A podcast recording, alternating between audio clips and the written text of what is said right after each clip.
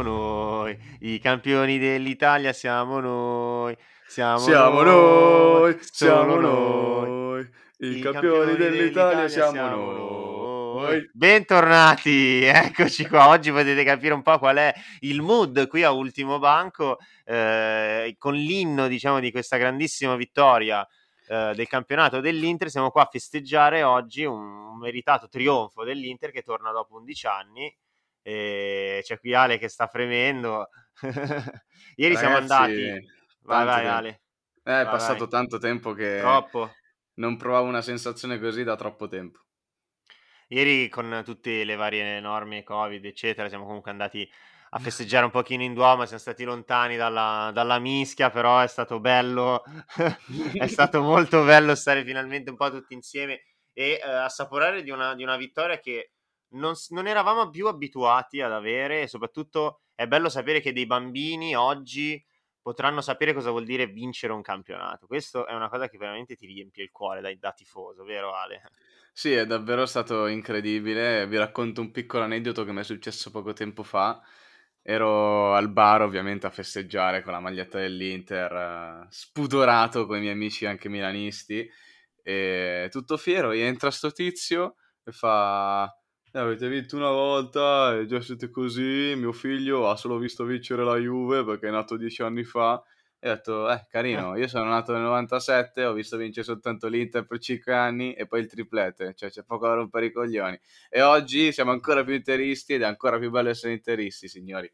È una sensazione bellissima, non, non- non me la ricordavo sinceramente, devo essere proprio sincero, non mi ricordavo Eh no. cosa volesse dire vincere un trofeo, Chi cazzo però se lo bello. Ultimo trofeo vinto, Coppa Italia 2011 con Leonardo, esattamente dieci anni fa, che Eh, poi vabbè, Coppa Italia. Comunque ufficiale l'Inter, eh, parlando un po' anche di trofei, giocherà la Supercoppa italiana, che ha un altro trofeo che manca da, da secoli all'Inter, e contro la vincitrice ovviamente di, di Juve, Juventus. Atalanta. Quindi No, dai, Atalanta. Atalanta, Atalanta. sì, Atalanta, giusto. Quindi pro- una probabile stagione da due titoli. Due titoli. Vabbè, vediamo. Intanto ci accontentiamo di questo scudetto, è veramente bello, però punteremo anche al futuro, perché per esempio Marotta già ha parlato subito di cucire la seconda stella sulla maglia dell'Inter, quindi vuol dire che anche il prossimo anno l'Inter punterà in alto, come è giusto che sia, sfruttare questa, questa scia di, di- di grandi risultati che l'Inter sta eh, inanellando ormai da mesi a questa parte. Mamma mia, inanellando non me la sarei mai aspettata. Utilizzerò Signori, inanellando più spesso nella mia vita. Comunque, esatto, pre- molto ufficiale che, che Conte e Marotta rimangano perché diciamo che vabbè, se lo ci manca solo che se ci ne vada. che, eh, ma non si sa mai, sai le voci, le voci. Però dopo questa vittoria, ieri eh, hanno intervistato Conte al grandissimo club che noi salutiamo, il programma migliore della vita. E cavolo, non so se tu l'hai visto, Ale Conte ha veramente una faccia rilassata. Cioè, poche volte mi, mi- ho visto Eh, Conte sì. così rilassato. Se la Vabbè, ridevo. perché Conte è una macchina. Conte quando, de- quando sta lottando per qualcosa non vuole mostrare sentimenti, non vuole mostrare niente, come è giusto che sia. Ha vinto e adesso è un uomo più rilassato, si godrà questi mesi di vacanza. Meritati, tra l'altro. Meritati, meritati. Ormai man- mancano soltanto quattro partite e ieri durante l'intervista, lo dico anche a voi cari ascoltatori, ha parlato che giocheranno eh, un po' i giocatori che non hanno trovato spazio in questa stagione, è stato molto... l'ha sottolineato proprio che farà un po' riposare, vabbè, gli altri giocatori, ma, eh, ma comunque darà spazio a chi non ne ha avuto, quindi sono curioso di vedere i rigori tirati da Ranocchia, da Skriniar, giusto per fare un po' di, di record. un po' di statistiche. No, sicuramente adesso ha senso riposare i giocatori, anche perché ricordiamo che tra neanche un mese, cioè in realtà proprio un mese e qualche giorno, eh, inizierà l'Europeo 2021, che è ovviamente l'Europeo 2020 rimandato a quest'anno, e sarebbe stupido ovviamente per dei giocatori del calibro di Lukaku anche dei Barella, giocatori comunque nazionali, eh, rischiare un infortunio per delle partite assolutamente inutili. Secondo me l'unica partita che giocherà l'Inter sarà quella contro la Juventus, l'unica delle ultime quattro che giocherà. Quella partita lì, che scudetto finito, scudetto non finito, è sempre, sempre una partita che ti cambia un, un po' l'infarinatura generale della stagione perché la sconfitta mm. con la Juve alla fine sarebbe una stona. Più che altro pensateci, che soprattutto mi rivolgo un po' ai tifosi interisti, pensateci, ieri ecco stavamo festeggiando, è passato un signore a casa e ci ha detto eh, ragazzi immaginatevi se l'Inter dovesse battere la Juve a Torino e eh, eliminarla praticamente dalla Champions perché la Juve ricordiamo che al Milan la prossima, la prossima giornata che secondo me Ale te lo dico già è chi vince va in Champions chi perde non ci va più. Ne parleremo più tardi dopo ragazzi, ne parleremo dopo ne parleremo. ovviamente ne parleremo e, e, praticamente l'Inter con una vittoria a Torino potrebbe tagliare le gambe letteralmente alla Juve che rischia, eh, rischia tanto, rischia molto. Ma Ale, io volevo chiederti, volevo chiederti una cosa, abbiamo parlato un po' di Conte, adesso sono il dado è tratto, ormai il campionato possiamo dire che per noi interisti è finito. Che voto gli dai ad Antonio? Che ne abbiamo veramente parlato di tutte le salse quest'anno di Antonio Conte. Allora, adesso sono io... arrivato il momento.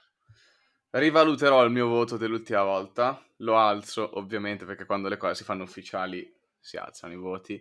E chi vince ha ragione. Nel mondo chi vince ha ragione, non si può dire niente, io a Conte darò un bell'otto quest'anno, due punti in meno rispetto alla, all'eccellenza, al 10 solo per quella uscita brutta dalla Champions League di quest'anno, che però è risultato in uno scudetto vinto dopo ben 11 anni di, di pausa e quindi l'otto se lo merita tutto. Alla fine comunque c'è da dire che l'Inter e i giocatori dell'Inter incarnano perfettamente ciò che è il pensiero di Conte, il pensiero di calcio, anche agonistico. effettivamente questa è una squadra di Antonio Conte, c'è poco da dire. E, e, quindi merito ai vincenti, merito ad Antonio che ha fatto un ottimo, ottimo lavoro ovviamente riportare l'Inter sul gradino più alto d'Italia. Era un'impresa assolutamente difficile cioè, se tu dici a un, a, un, a un, interista anche solo un anno fa, guardate che tra un anno vinceremo uno scudetto, difficilmente ti direbbero sì, hai ragione. Quindi, mm, chapeau, togliamo il cappello, complimenti Antonio. Ricordiamo che comunque l'Inter aveva dato come obiettivo ad Antonio Conte di vincere il campionato, comunque di affermarsi in Italia nell'arco dei tre anni. Lui ce l'ha fatta l'anno scorso, siamo arrivati, che se lo dimenticano punto. comunque tutti, siamo arrivati un a un punto, punto ma io stavo anche dicendo che siamo arrivati in una finale europea che l'ultima squadra italiana a esserci riuscita era la grande Juve comunque di Allegri che era arrivata nel 2015 14 2015 contro il Barcellona ma c'è stata una dopo contro il Real Madrid mi sembra nel 2017 2017 sì, quella con però, Asensio. eh, e poi a vincere il campionato l'anno dopo e resta tutto un anno ancora uh, a Conte e il suo staff per, per riaffermarsi. Comunque l'Inter l'anno prossimo ormai si, de- si, si affermerà come eh, dovrà assolutamente vincere il campionato per non passare come quella che lo vince e poi lo perde. Quindi ormai il gradino l'abbiamo fatto, il passo l'abbiamo fatto, dobbiamo restare sempre in alto. Adesso è eh, tosta. Eh, adesso, adesso, ci sarà l'anno più difficile perché è una cosa che a me piace molto del mondo dello sport. Sembra sempre che quando una, una squadra vince qualcosa, l'anno dopo inizia la stagione con un obiettivo l'obiettivo intendo quello dove lanci le frecce, cioè il, il uh-huh. bersaglio dietro sulla schiena. Tutte esatto. le squadre che andranno a incontrare, come è stato per la Juventus negli ultimi anni, sapranno che andranno a incontrare i campioni d'Italia e quindi avranno magari una marcia in più, vorranno dimostrare qualcosa in più e quindi è più difficile ovviamente ripetersi che vincere il primo, è sempre più difficile. Quindi se vogliamo già dare un occhio all'anno prossimo, io la penso così, sarà ancora più difficile, ma sarà ancora più una goduria nel caso si vinca anche il prossimo, il prossimo anno, due anni di fila, appunto, l'Intercampione d'Italia. Sempre parlando in tema Inter, ti chiederei di passarmi un attimo il microfono, Marco, prendo controllo della situazione e ti faccio un paio di domande sull'Inter. Volentieri. Allora, volevo parlare appunto, oggi ovviamente ragazzi è giusto parlare di Inter campione d'Italia, dopo tanti anni di dominio della Juve parleremo un po' di Inter, di Inter e poi cambieremo, cambieremo, argomento. Volevo parlare del dominio appunto della squadra ro- eh, nerazzurra eh, di quest'anno, perché alla fine si può dire quello che si vuole, ma è stato comunque un campionato assolutamente dominato dalla squadra meneghina. Sì. Questo c'è poco da dire. L'Inter è a più 13 sulla seconda in campionato con quattro giornate di eh, di scarto, mancano ancora quattro giornate, quindi direi che dominato è la parola esatta. Ricordiamo anche che è stato un campionato comunque afflitto da Covid, afflitto certo. da un certo. periodo di pandemia, il campionato diciamo che è stato anche più ristretto in meno giorni perché c'è l'europeo, quindi si è giocato più volte alla settimana rispetto a un classico campionato di Serie A Quindi anche dopo tutte queste difficoltà l'Inter è comunque uscita come la squadra più forte d'Italia meritatamente. Prima domanda, volevo chiederti Marco, tu ti ricordi qual è stata Vai. l'ultima sconfitta dell'Inter? Contro chi e quando è stata l'ultima sconfitta dell'Inter? Allora, l'ultima sconfitta dell'Inter in campionato. In campionato, ovviamente, in campionato. eh, Inter Sampdoria. È stata Inter Sampdoria Sampdoria. Inter. Sampdoria Ah. Inter. Non mi dire. Dicembre, tipo. È stata il 6 di gennaio, il giorno della Befana. L'Inter ha perso contro la Sampdoria 2 a 1 col gol dell'ex di Candreva e di Keita Balde. Vi ricordo che siamo al 2 di maggio, sono passati 5 mesi e l'Inter non ha ancora perso una partita, sempre per dare appunto l'idea di quanto l'Inter effettivamente abbia vinto e stravinto questo campionato. In tutto il campionato l'Inter ha perso soltanto due partite. La prima contro il Milan nel derby, in cui l'Inter era decimata dal Covid, aveva mezza difesa che non, difesa che non era titolare, centrocampo anche un po' con uh, le riserve, ed ha perso 2-1 quella partita, con doppietta di Ibrahimovic, se non mi ricordo male, e gol di Lukaku. E poi ha perso contro la Sampdoria la partita che ho appena detto. Oltre a quelle due sconfitte, l'Inter non ha mai più perso una partita e in più ha inanellato 11 vittorie di fila nel, seco- nel girone di, di, ritorno, quindi è stato veramente quasi un Inter da record.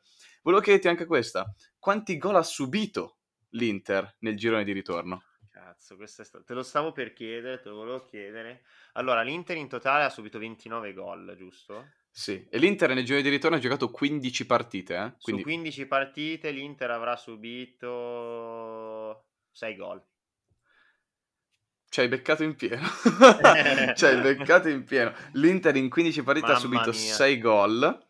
E la cosa interessante di questi 6 gol è che non ha mai subito più di un gol in una partita. Cioè, ha sempre subito massimo un gol, mai due gol in una partita contro. Ah sì, ho sempre letto solo anche, uno. Ale, scusami se ti interrompo, ieri ho letto anche che l'Inter ha passato nel girone di ritorno soltanto 54 minuti in svantaggio. 54 minuti in 16 in totale. partite. No, è stato Cioè- veramente un, un dominio assoluto. Ma basti pensare che se tu in 15 partite subisci solo 6 gol e soltanto uno è il massimo di gol che concedi in una partita, vuol dire che hai veramente dominato assolutamente il girone di ritorno, incredibilmente. Questi gol, tra l'altro, se andiamo a rivederli, sono stati segnati da Milinkovic Savic, che è il gol della Lazio, Hernani del Parma, poi ci sono stati il gol del, di Sanabria contro il Torino, dove c'è stato un bordello in area di rigore, non si capiva più niente, la zampata di Sanabria ed è entrato. e va bene. Poi Traoré del Sassuolo ha fatto quel super gol sotto l'incrocio, bellissimo. Poi c'è stato un autogol di Andanovic e poi un'altra papera di Andanovic contro lo Spezia di Diego Farias. Quindi Sì, dai, di questi sei gol Napoli... e anche il gol del Napoli, esatto. No, quello del Napoli era l'autogol di Andanovic. Eh, l'autogol però, di Andanovic, sì. Però era autogol di De Vrij Di praticamente. De Vrij, beh, insomma, comunque se l'è fatto da solo l'Inter, Sì, diciamo, sì, no? sì, Quindi una di questi sei solidità. gol, alla fine quattro forse li hanno fatti gli avversari. Questo a sottolineare, oltre al grande attacco dell'Inter, ricordo che Lukaku e Lautaro sono la seconda coppia migliore d'Europa dopo Lewandowski e eh, Müller. Secondo me l'Inter ha vinto effettivamente questo campionato con la difesa. Cioè la difesa dell'Inter è stata veramente, veramente impermeabile, specialmente quando le partite hanno iniziato a pesare nel girone di ritorno. Hanno chiuso la, la porta, hanno detto basta, qua non si entra più e l'Inter non ha più subito gol, signori. È stato veramente un, uh, un girone di ritorno da grandissima squadra. Senza parlare soltanto della difesa, passiamo anche all'attacco. I numeri di Lukaku, Marco, hai voglia di ricordarli? Chiaro, 10 assist, 10 assist e 21 gol. Ed è, ed è primo per gol nell'Inter, primo per assist nell'Inter. Esatto, oltre a questo è anche il primo giocatore nella storia della Serie A ad aver messo a referto ben 20 gol e 10 assist in una singola stagione da quando vengono prese queste statistiche Opta dal 2005 a questa parte. Quindi negli Doppia ultimi 15 doppia. anni, esatto, una doppia doppia dei basket. Nessuno è mai riuscito in questa impresa, Lukaku è il primo giocatore a farlo. E a me è venuto su subito... rigore? Ha segnato 8 rigori su 8. Tutti Cinque quanti su li ha segnati. 5 su 5. Comunque Ah, ha 8 su 8, tutti. 8 su 8 in, ehm, comprese le coppe e il resto, Esatto. giustamente.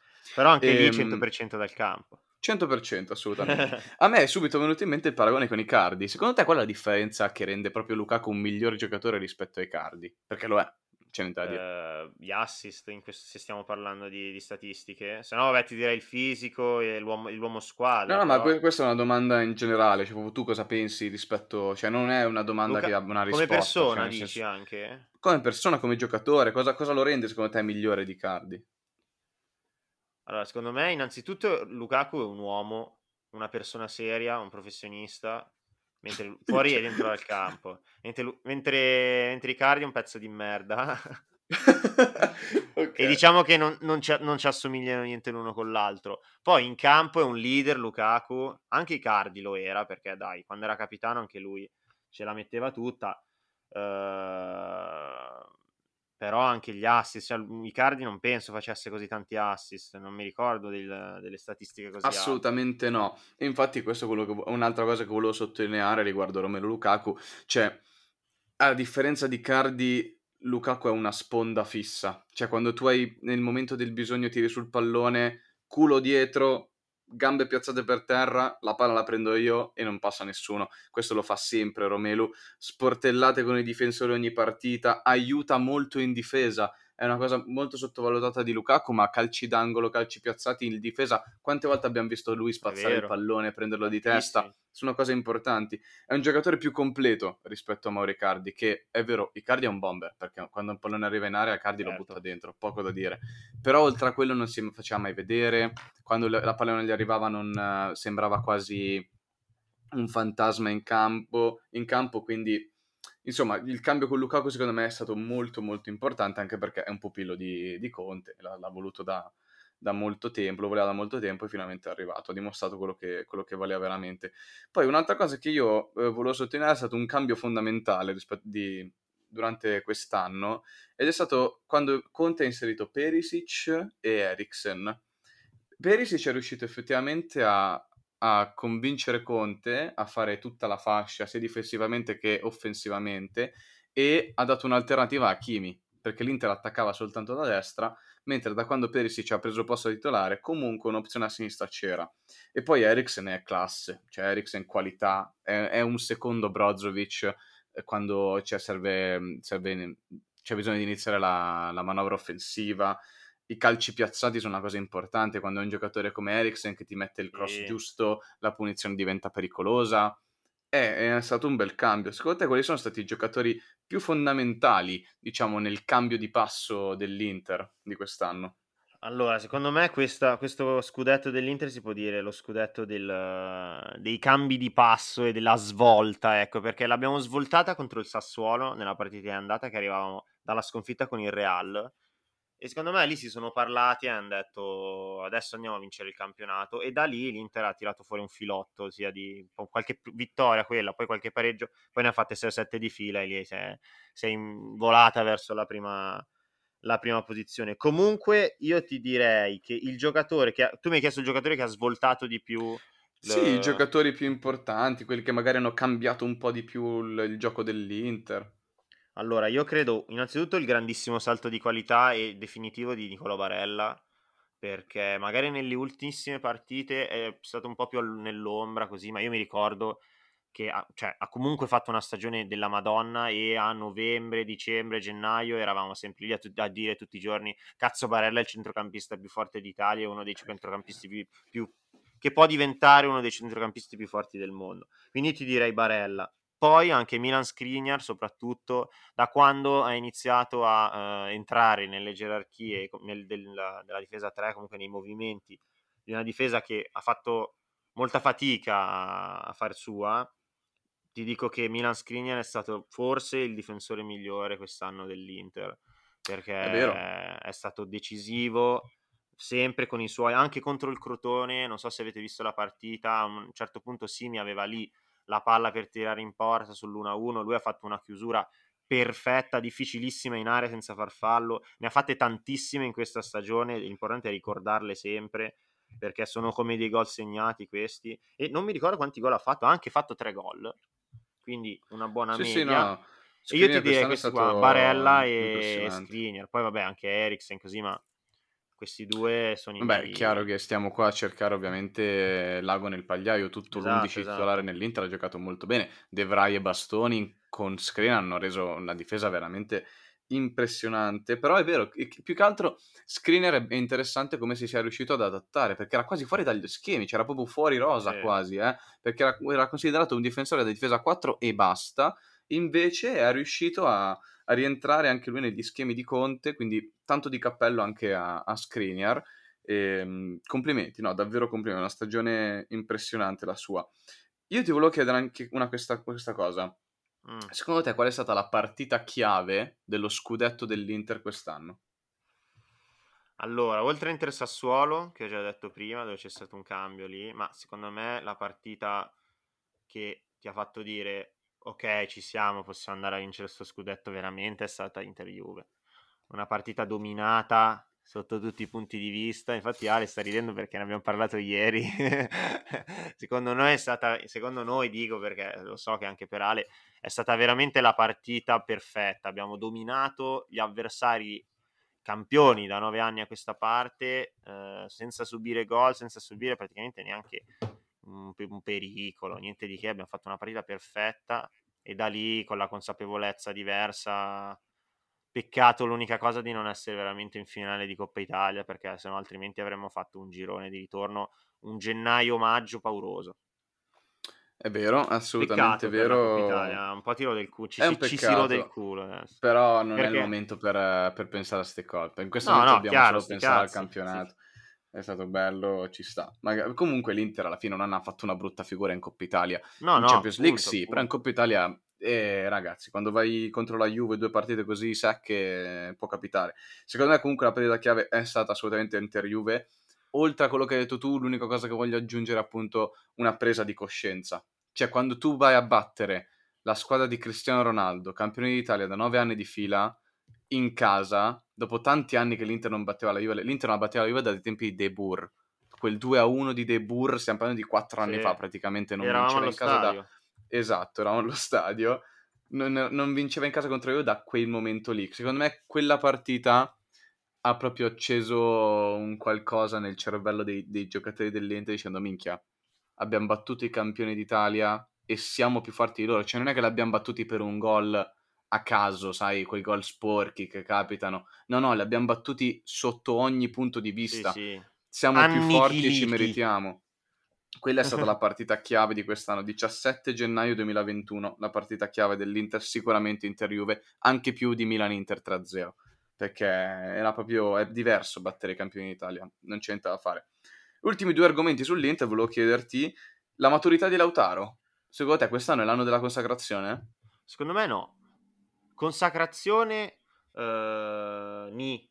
No, secondo me Lautaro può fare ancora meglio. Secondo me io lo vedo sempre un filo non sottotono, ma che vedo che può dare molto di più, veramente. Ogni tanto c'ha quelle giocate che se inizia a ingranarle e a farle bene tanto, tipo a me fa impazzire di Lautaro il primo controllo.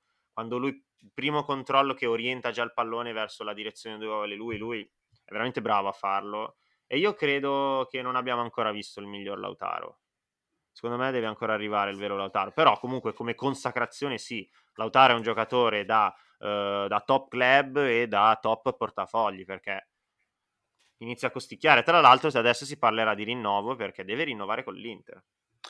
Assolutamente, l'Inter dovrà rinnovare Lautaro Martinez, in caso contrario dovrà trovare un sostituto e in questo momento trovare un sostituto di Lautaro è veramente difficile. No, stiamo parlando di un subito. giocatore che stiamo parlando di un, di un giocatore che in Serie A ha fatto 15 gol quest'anno e 5 assist come secondo violino perché ovviamente il gioco dell'Inter è improntato tutto su Romelu Lukaku e comunque lui ha, aggiunto 15 gol ai 21 di, di Romelu, non sono, numeri, non sono numeri da poco, ecco, sono numeri importanti, basti pensare che la prima punta del Milan ha fatto 15 gol, quindi non ed è, è stata... proprio... ed è Ibrahimovic, non sto parlando di, di, l'ultimo scappato di casa. Secondo me è stato un anno importante per Lautaro e sono, sono, sono della tua stessa idea, secondo me può fare ancora di più Secondo me è un giocatore che 20 gol all'anno te li, può, te li può fare tranquillamente. È chiaro che Lautaro non ha neanche tirato i rigori, quindi sai, magari ci aggiungi quei 5 rigori di Romelu e, e, e, fa, fa, 20 gol anche lui. Però no, è stata una bella, bella nata di Lautaro, ma secondo me può fare ancora ancora meglio. L'ultimo punto sull'Inter, ragazzi, poi passiamo all'altro argomento. Secondo me, quest'anno l'Inter, a differenza degli anni passati, ha vinto la Serie A grazie agli scontri diretti. Sono quelle partite che per vincere un campionato sono fondamentali. L'Inter, volevo ricordare che quest'anno, tranne l'unica sconfitta contro il Milan, quel 2-1 di cui parlavo prima, non ha mai più perso uno scontro diretto. Li ha vinti tutti o pareggiati.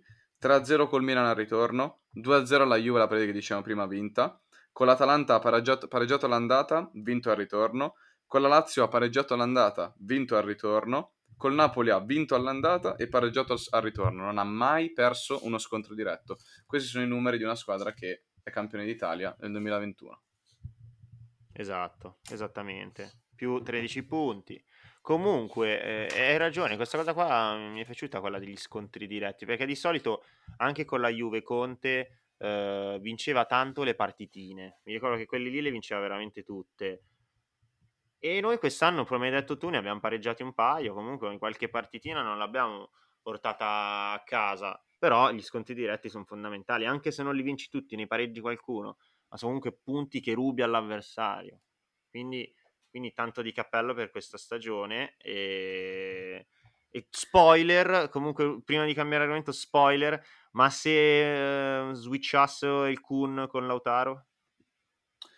Perché è Sarebbe molto simile cambio... al, al Kun come attaccante. Lautaro e il City secondo me gli occhi ce li ha, ce li ha in Serie A, ce li ha sempre avuti e eh, i soldi sì, ce li hanno, no, quindi non lo so ragazzi, vediamo, magari con la vittoria dello scudetto il, la gioia generale rinnova e vaffanculo, però il City sì. Però c'è da dire che Aguero ha una caratura internazionale più importante sicuramente, più certo. esperienza, probabilmente si andrà a giocare alla finale di Champions League quest'anno però Lautaro ha, quanti anni ha? 10-12 anni in meno, cioè nel sì. senso...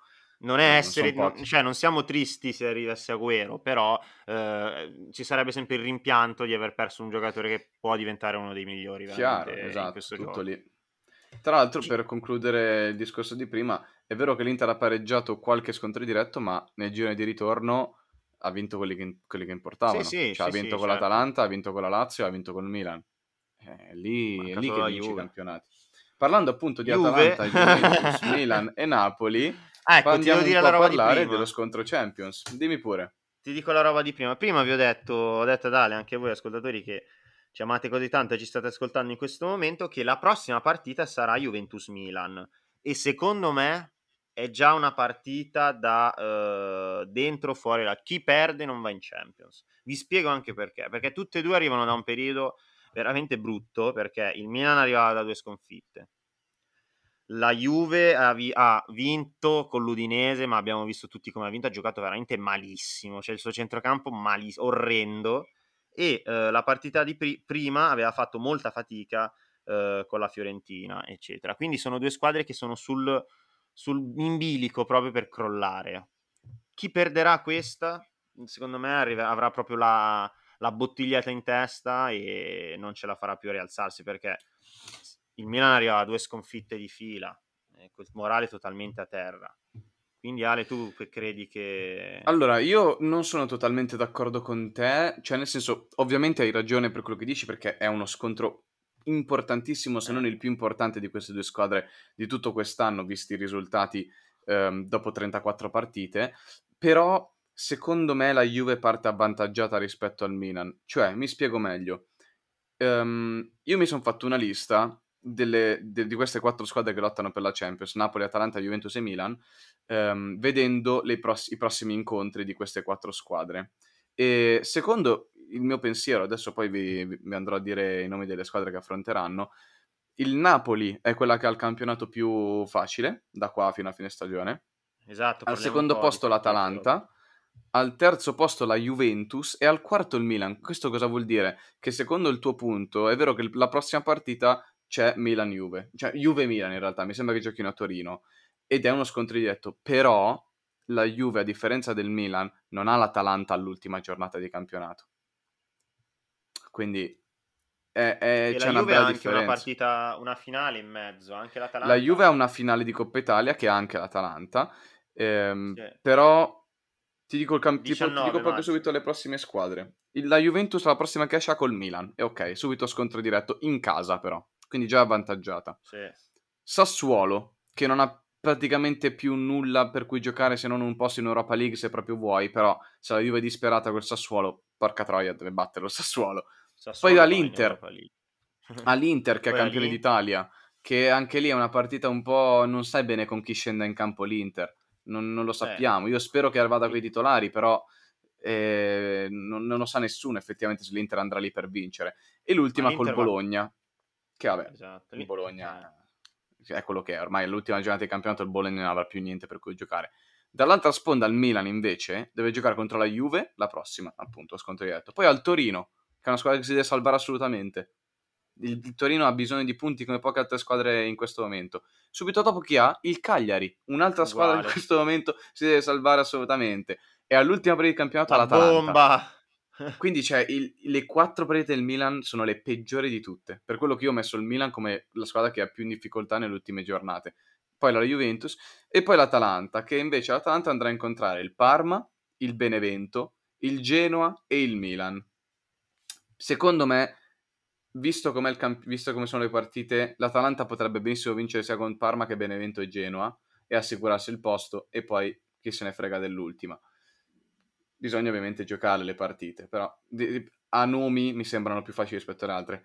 Quella che, girone, quella che, ha le partite più facili invece secondo me è il Napoli che ha Spezia, Udinese, Fiorentina e Hellas Verona. Sì. Le ultime tre squadre sono tre squadre che probabilmente non avranno più niente da, da giocare per questo campionato, quindi Napoli ha il girone più facile. Tu cosa ne pensi? Ma guarda, condivido tutto quello che hai detto. Uh, tra l'altro la Coppa Italia sarà uh, la partita dopo che la Juve affronterà l'Inter, quindi Inter e poi ci avrà l'Atalanta in Coppa Italia. Quindi anche lì uh, tosta perché giochi è dopo tre giorni, mi sembra, dopo tre o quattro giorni. E condivido tutto quello che hai detto, verissimo. La Juve, ehm, l'ultima col Bologna, così, ma il Napoli, quelle quattro lì il Napoli e l'Atalanta veramente sono avvantaggiate rispetto alle altre e sarà veramente bello e interessante capire come finirà questo scontro Champions perché è veramente una bellissima sfida e senza dimenticare che la Lazio, Ale, secondo me, se continua così, anche una, anche una partita da recuperare col Torino, anche la Lazio è da considerare quasi, eh, è, è lì. Assolutamente, l'unica differenza della Lazio con queste altre squadre è che non ha scontri diretti con Napoli, Atalanta, Juventus e Milan. La Lazio, esatto, eh. li ha già giocati tutti. Quindi deve sperare in un risultato negativo di un'altra squadra, capito? La Lazio per, se per, dovesse per vincere col Torino punti. andrebbe a 60 punti, 67 punti, così come il Napoli in questo momento. Eh no, no, ma infatti la Lazio c'è, c'è assolutamente per la lotta No, ma per dire quanto è bella questa Però... sfida Champions. Sono 5 squadre per 3 biglietti. Quindi... È una figata, è assolutamente una figata. Dopo l'Inter che ha vinto il campionato, sono l'unico motivo per cui possiamo continuare a vedere questo campionato fino alla fine. Mentre secondo me la, Ro- la, Roma, non secondo me, quanto sta deludendo la Roma. È, no, la Roma non è un vocativo neanche. il mio, eh, quanto vabbè. sta deludendo la Roma. Veramente, ah. veramente brutto. To- totalmente brutto, fuori brutto. Dal, dal, campionato, non, non c'è più la testa. Adesso chissà che partita faranno col Manchester, voglio voglio, non voglio pensare a un altro 6-0, ma con questa mentalità e questa difesa rischi di pigliare 12 gol in due partite, Ale. Eh sì, sì, sì, rischiano veramente tanto. Vedremo un po' cosa, cosa succederà tra Roma e Manchester il 6, il 6 maggio alle 21, quindi speriamo che la Roma possa almeno battere lo United. Almeno per la faccia, almeno per salvare la faccia. Non dico vincere 4-0 perché è impossibile, ma almeno provare a vincere la partita è l'unico modo per uh, almeno salvare la faccia. Basta. Si, muovono, si muoveranno le panchine e quest'estate cambierà, cambierà, tanto. Sicuramente al 100% la panchina della Roma ad agosto ci sarà un nuovo allenatore lì, quindi vedremo un po' e capiremo un po'. Comunque Ale, io direi che per oggi possiamo anche chiudere con i pronostici. Esatto, sì, sì. Volevo anche io passare tanto... i pronostici.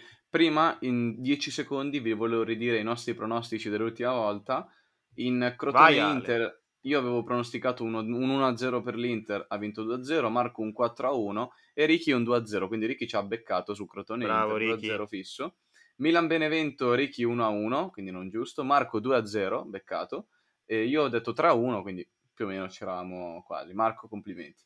Napoli-Cagliari, Ricky 3-0, Marco 4-2, no, no, Marco 2-2 e ehm, io 4-1, quindi quello che ci è arrivato Io un po' avevo detto un è Marco. pareggio. Io avevo detto un finita pareggio 1-1. con uno o due gol, te lo E ricordi? poi è venuto, è venuto 2 a 2. Sassuolo Atalanta, Ricky 2 a 1, Marco 0 a 3 e io 1 a 3. Ma io e Marco ovviamente abbiamo gufato Eh. come, non, come non mai. E abbiamo fatto bene perché è finito 1 a 1 Sassuolo Atalanta. Udinese Juve. Ehm, Ricky ha detto 3 a 0 ed è l'unico che ha azzeccato la vittoria della Juve perché io e Marco abbiamo detto io 2 a 1 per l'Udinese e Marco 1 a 0 per l'Udinese. Io un 1-0 era il risultato giusto. Cioè, Beh, beh, eh beh, la Juve ha vinto 2 a 1. sì, sì, no, ha vinto 2-1, eh, ma non meritava veramente la vittoria. Ah, cioè. beh, si dici che era il risultato giusto. Sì, Eh, no, beh, era il sì, risultato sì, sì. giusto per La come è Juventus, per la come ha giocato, non non- meritava di vincere assolutamente. Mamma no, mia. no, no, no. Quindi, Mentre, quindi- dimmi un po' questi pronostici Champions. Allora, cari, cari ascoltatori, il 4 c'è Manchester City, Paris Saint Germain e il 5 c'è Chelsea Madrid. Quindi io inizierei da, facciamo ordine cronologico. Vai Ale, City, Paris a Manchester. L'andata è finita 2 a 1. L'andata è finita 2-1 per il City. A Paris Saint Germain. per me finisce 1 a 1 e il Manchester City va in finale di Champions League.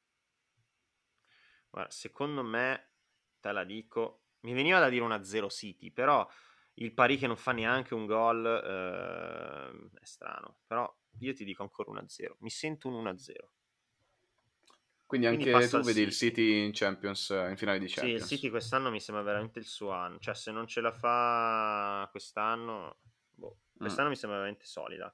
E poi Chelsea-Madrid, che all'andata è finita a Madrid 1-1, quindi si gioca a Londra. A Londra il Madrid va a vincere 2 a 0. Va a vincere 2-0 il Madrid. Io dico 2-1 Per il, per il Chelsea o per il Madrid? per il, per il Madrid.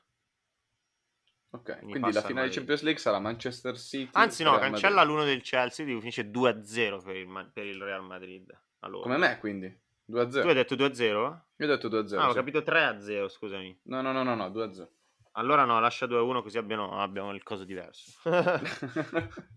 Va bene, comunque vediamo entrambi una finale Real Madrid-Manchester City. Tra due giorni lo sapremo, ragazzi. Che bello. Finale, che bello. Non vedo l'ora. Finale di Champions League ha sempre quel fascino particolare. La finale di Super League. Super League. Ragazzi, Niente, noi cari vi salutiamo. Esatto, venerdì ovviamente avremo molto di cui parlare, parleremo di, di- di Champions ovviamente e eh, avremo con noi un, un ospite, magari qualche, qualche interista, gli faremo qualche domanda, magari non solo sull'Inter, vediamo, non lo sappiamo. Quindi restate con noi e scopritelo venerdì alle 3 uscirà la prossima puntata. Noi vi ringraziamo per aver ascoltato questa puntata e salutiamo tutti i cari nostri amici milanisti e finalmente Juventini finalmente possiamo godere e rompergli i coglioni per tutta l'estate finché non fischiano all'inizio del prossimo campionato. Eh già, quest'anno niente scudetto di cartone in spiaggia, ne abbiamo uno vero cucito sul petto. Una sensazione strana. ragazzi. Ci sentiamo venerdì. Quindi ci belli. vediamo venerdì. Ciao belli. ciao.